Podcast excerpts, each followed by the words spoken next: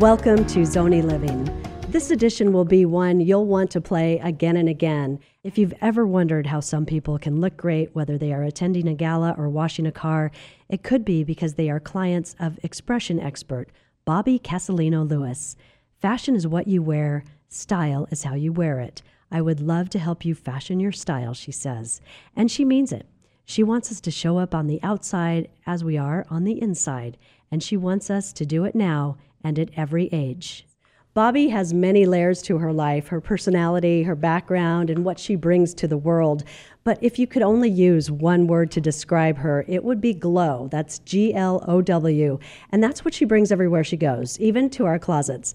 Bobbie has this unique ability to figure out our individual style, physically go into our closets, put things together we might not have considered before, and expand our wardrobe with a list of specific accessories that would complete the picture.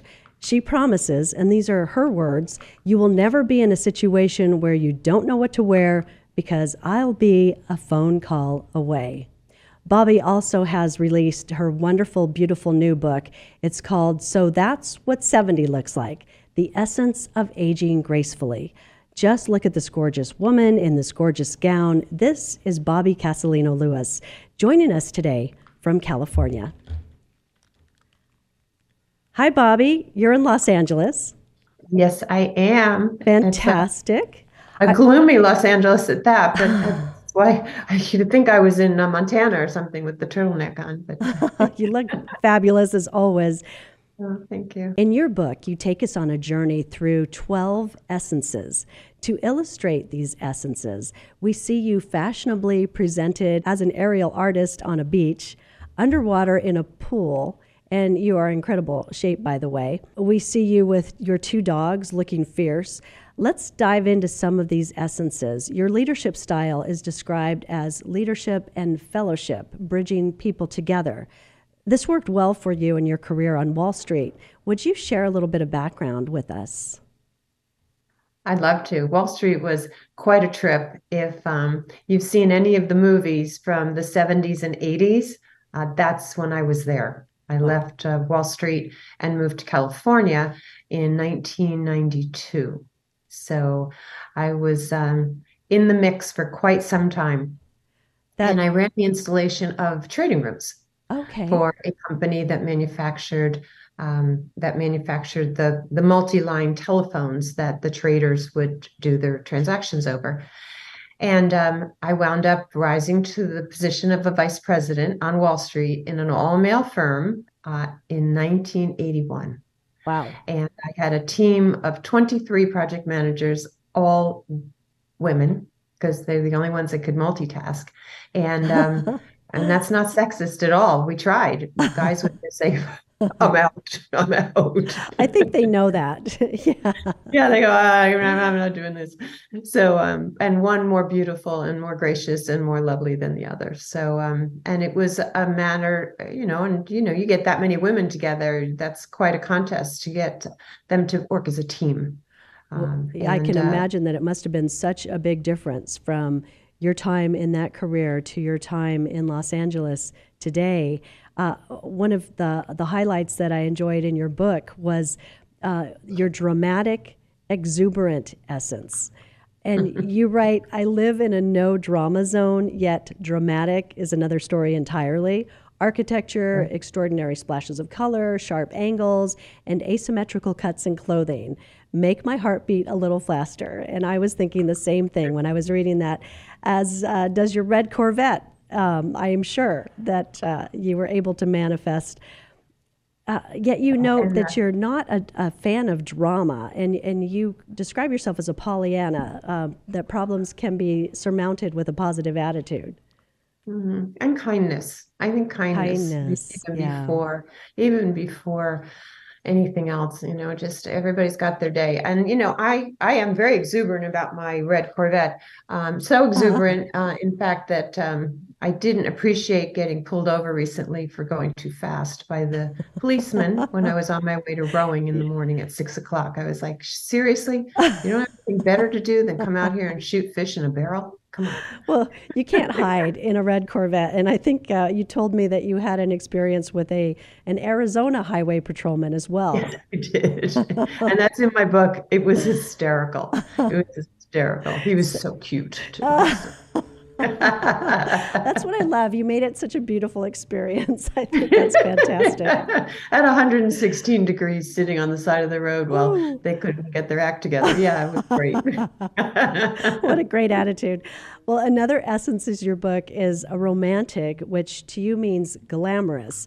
And that's the element of surprise that uh, that's your idea of romance. You write because it has confidence all over it. Trusting yourself enables glamorous which is being and feeling attractive or appealing in an exotic or exciting way.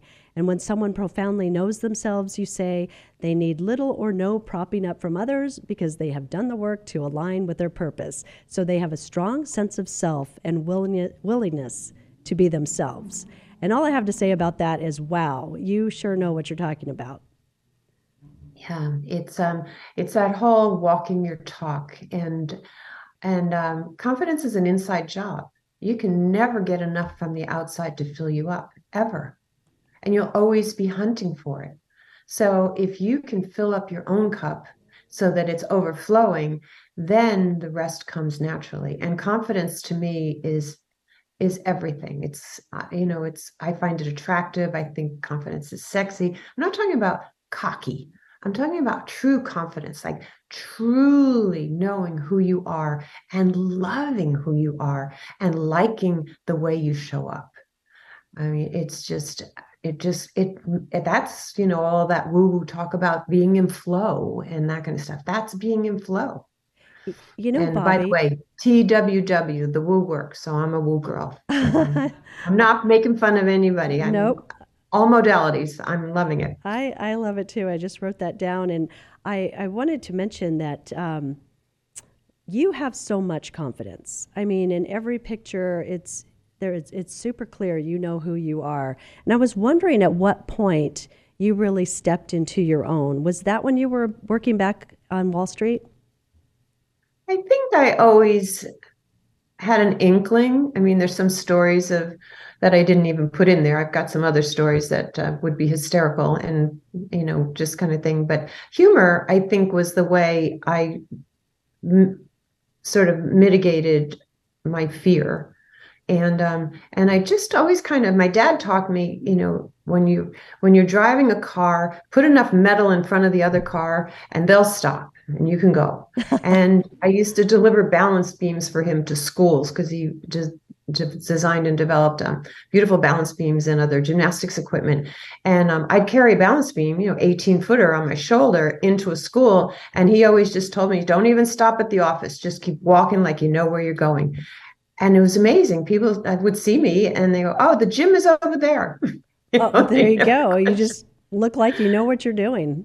Exactly. So that was that was my training. So I think there was a thread of it always, but I'll tell you when the huge turning point for me was in 2019 when I desi- desi- discovered um, a modality called human design. It's a sort of a combination of astrology and I Ching and um, numerology, all wrapped up into one. But I learned that each one of us comes to this planet with our own specific design. And that is the connection of the 64 DNA codons that are that make us up. And once I learned about my design and really understood that what I instinctually knew to do was it was the right thing to do. Oh my goodness, it was like this huge sigh of relief. It's like, oh, so that's why. And then it was has been nonstop ever since. So uh, there's an amazing, an amazing ability once you honestly and truly have bona fide documented information that this is who you are and it's okay. It's okay. Oh, yes. How, how reassuring. I'll have to learn more about that. From here, I'd, I'd like to talk about how you transform your clients through how they dress. And these are celebrities, TEDx speakers, executives, authors. Your talent is bringing what is on the inside of a person to the outside so that when they enter a room, they are expressing already who they are without even having to say anything. And that's magic. Can you share a bit about this, how this process works, and how your intuition plays into that? Mm-hmm. I, I'm happy to. First of all, I think every single one of us is a celebrity. I don't deal with many celebrity celebrities, you know, the Hollywood crowd. That's not my that's not my jam.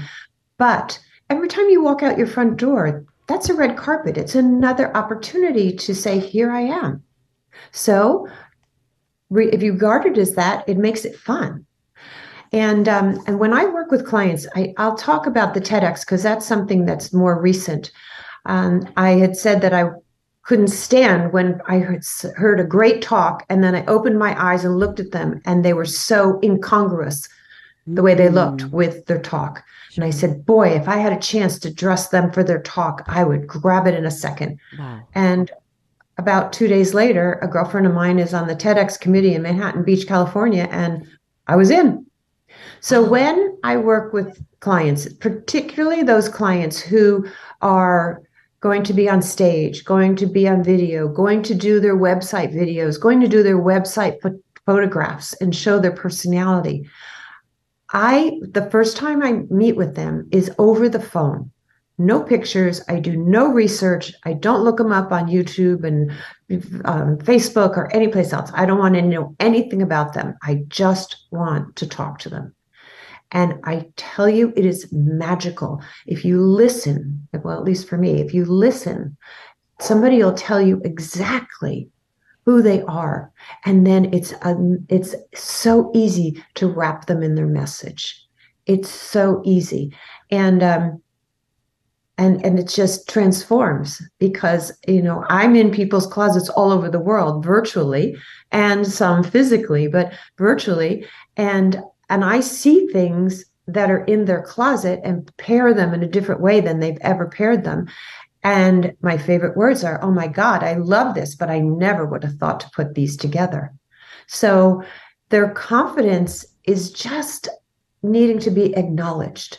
Because most people that I work with, they go, I don't know what I'm going to wear. I, you know, and I said, no, no, no, no, don't worry about that. I'll take care of that. Let's t- let's talk about what you're going to talk about. Who do you oh. want to reach? How do you want them to hear you and see you? What message do you want them to come away with? What is it about you that you want to share with them? And it changes the whole perspective. And all of a sudden, we've got a fairy princess or a prince charming on our hands who feels comfortable in their skin, they stand in that red dot or in front of that camera or wherever they are. They're not tugging and pulling at their clothes and questioning whether they look right. They know they do. Wow. And they're aligned to their message. That's just incredible. And as you say, just by listening, you can make this happen. And that sounds so magical uh, to me. Can you give a, another example of what, how some, how you've changed uh, the way somebody shows up that completely changed their confidence and um, their presence? Sure. Early on, when I was bridging between getting out of the corporate world and getting out of the corporate world, actually getting out, um, I started taking on clients and I started exploring um, the the you know where was it going to go? You know, I would just I didn't retire. I just switched lanes, and um, so it's where I was going to go. And I worked with this one client who was she was maybe my age or older at that time. Um, that's probably 10 some odd years ago. And um, and I just changed up things a little bit for her and put on some colors. And she was always wearing black. And her husband gave her compliments and she called me up in tears. She said, he has Jerry hasn't com- complimented me in years and years and years. Oh, and well. here he was noticing her, in a whole new way. So, I mean, I was like, uh, this is what I'm going to do. this is what I'm going to do. Truly transforming lives. I watched you on a YouTube interview not too long ago, and I, I think I may have told you since then when I get dressed, you're in my head in my closet. And one tip in particular is about directing attention to our face and, and share with us what that means. Well, look at what look what I'm doing, right? It's a V. I've got something of interest here, but it's up close. I've got these glasses on and um, doesn't show that well on camera, I guess, but some bright orange lipstick.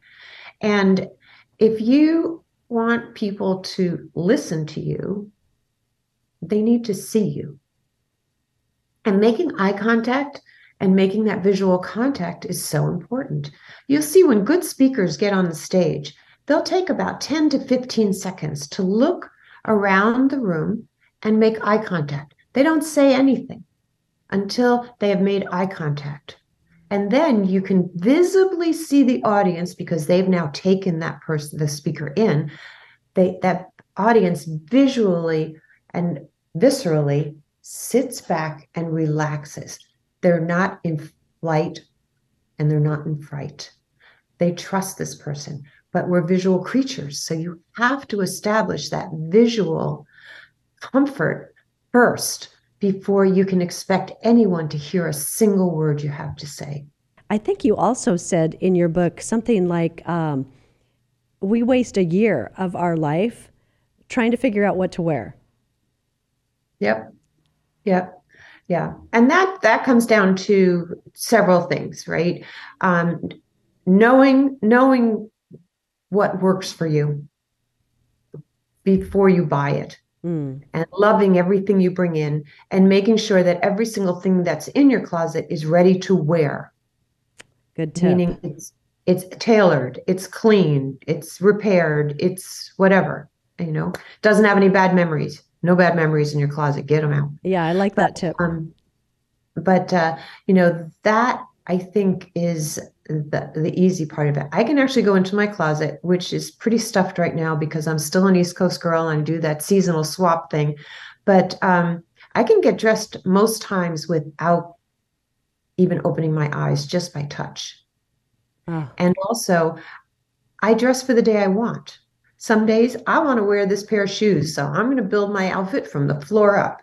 And some days I want to wear a specific purse or a scarf or a color or whatever. And then then I build it around that. And that's and I'm not forcing anything. It's just kind of, oh, that's how that yeah, I feel like wearing raspberry today. Hmm, what color am I going to wear with raspberry? Ooh, I'm going to wear it with orange.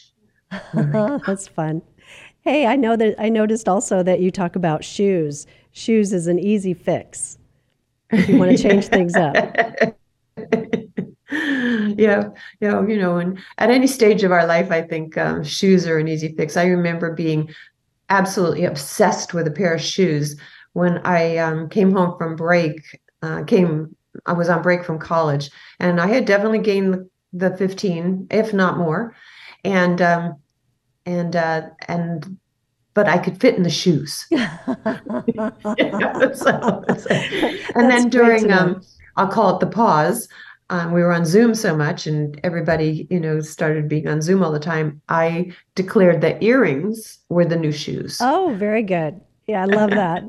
As a little girl, you would sew your clothes for yourself and you talked about sewing them for your sister as well. You also uh-huh. talk about getting lovely hand-me-downs from wealthy neighbors and wealthy neighbor and, and relatives. Tell us mm-hmm. about your childhood and how, how that life shaped you. Um, how much time do you have?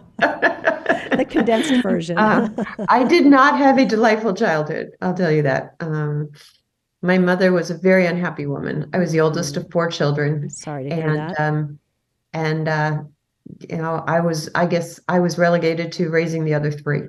So um, it wasn't it wasn't that great but i got involved in school and i found havens in friends houses and stuff like that and uh, and you know just decided who i wanted to be like and i had a great role model of who i didn't want to be like mm-hmm. in my mother and then i just kept looking for people that i could aspire to be like and i became very involved in school and athletics and cheerleading and you name it you know i said yes yeah. So um, I love that. So, and creative because there wasn't a lot of money either. I didn't grow up poor, but there wasn't a lot of money. And with four kids, you can only imagine. Oh, sure.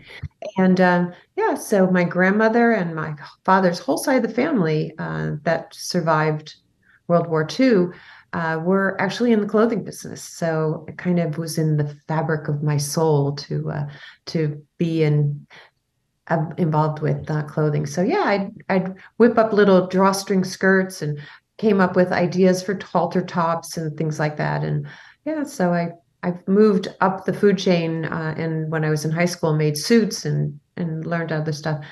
Um, I never really mastered tailoring. I don't like fixing things. I like making them, but I didn't like fixing them. So I take them to my grandmother and have her fix them. Oh. But uh, yeah, but um, clothing has always been important to me.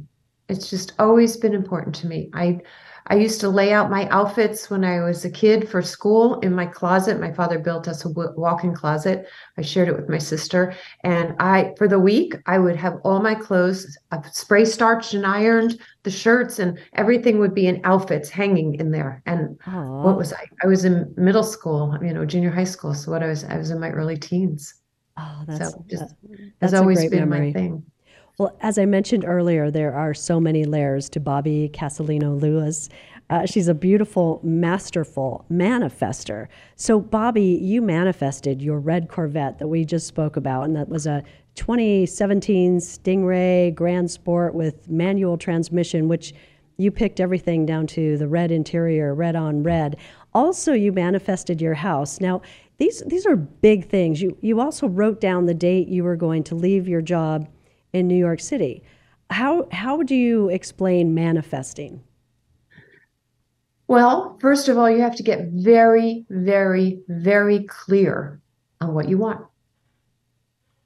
And I was clear. I wanted I wanted to be paid to leave British Telecom within 2 years. And I put down the date. The date that I wrote it down was May 15th, 2011. And on May 15th, 2013, I got my check and I turned in my computer. That's unbelievable. Unbelievable. Yeah. Well, getting so. getting back to your book, so that's what 70 looks like. I believe my favorite part is where you describe your inner male essence as a gladiator. Love it. You write, still untamed, after all these years when it comes to what I'm passionate about. And you describe this as fairness and injustice. Uh, that's when you had my heart, absolutely. When you wrote, I am a gladiator for my only child, Beau Saul James Lewis, for underdogs, people with disabilities, and ignorant injustice. There's no doubt you, you are a warrior, a true gladiator, Bobbie. Well, and I like the I like the look of gladiator on a female too. I love those. I have some sandals, you know, that go all the way I up. I do too. I love it. yeah, so, so I mean, gladiator is kind of a fashion statement first, I think, and then uh, kind of fits the bill. You also describe your inner core as a triangle with three pillars: kindness, bravery, and integrity. You say these pillars keep your life clean and simple. Tell us about that. It's getting clear about what's important to you. Um, when I first started learning about computer science, and that was back in at Kent State University in 1970, and we had these room room size computers, and there would be you'd be cards you'd card punch cards and they'd go through and they'd read the cards and they would but every once in a while there was a card that they would call discard eligible so that card would you know was you know it would be discard eligible so with these three pillars in, of my life braveness bravery integrity and kindness it makes other people and events and activities and opportunities and whatever discard eligible if they don't fit inside my triangle. Mm. So if there's something unkind about a person or a thing, I then I'm going to say no, thank you.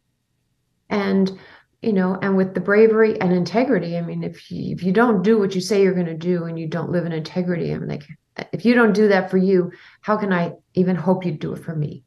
Mm-hmm. So it just it makes it, I think, really clean because you're not going through a whole list of things that is you, you know that you know would be qualifications. No, it's really simple. These are the thing. These are the three things that are my core values you know, being honest, being brave, and being in integrity. So it's made my life very simple. And this is not something that I've always had. Maybe I had it, but I didn't, you know, substantiate it. This is recent. In the last couple of years, I came up with this because I needed a foundation. And a triangle is the most sturdy of all of all configurations. So I thought, well, I'll have three legs to my stool and I won't fall over. Hmm. Wow. Well, that's a great way to filter through everything. And as you say, keep it super simple and, and clean. Bobbie, you're just an incredible woman and so generous. In fact, the last page of your book says, My mission is to help you feel great about yourself. After all, to glow, not a lofty goal because living well is our God given right. However, as in my early experience, if you don't have the right mentor or one close at hand, you will always have me. Just a book's reach away. Happily Ever After is a work in progress, and now you have a partner. I absolutely love it. Thank you so much for sharing your gifts with us today. So beautiful. Thank you so much, Bonnie. This has just been delightful. And uh, you're causing me to tear up, which oh. I do oh. quite often. I'm not a crier, I'm a weller upper. You know, when I read your book, you made me want to be uh, more fierce and uh, I felt so strong and just so uh, close to you when when I finished reading it. I just felt like you had been talking to me, and I so appreciate that and encourage everyone to read your book. Thank you. I did. I wrote it for you. Oh, yes, you did. Thank you so much. Lovely talking with you. Thank you, Bonnie. Same to you. And I can't wait for our next time together. Yes, soon, I hope expression expert Bobbie Casalino Lewis's new book, So That's What 70 Looks Like, is for all women and all enlightened men who support women.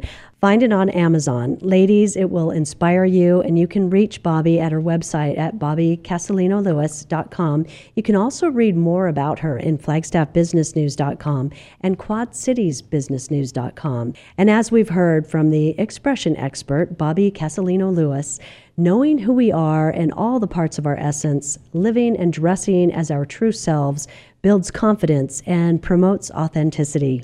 This is Zoni Living Business, Adventure, and Leadership. I'm Bonnie Stevens.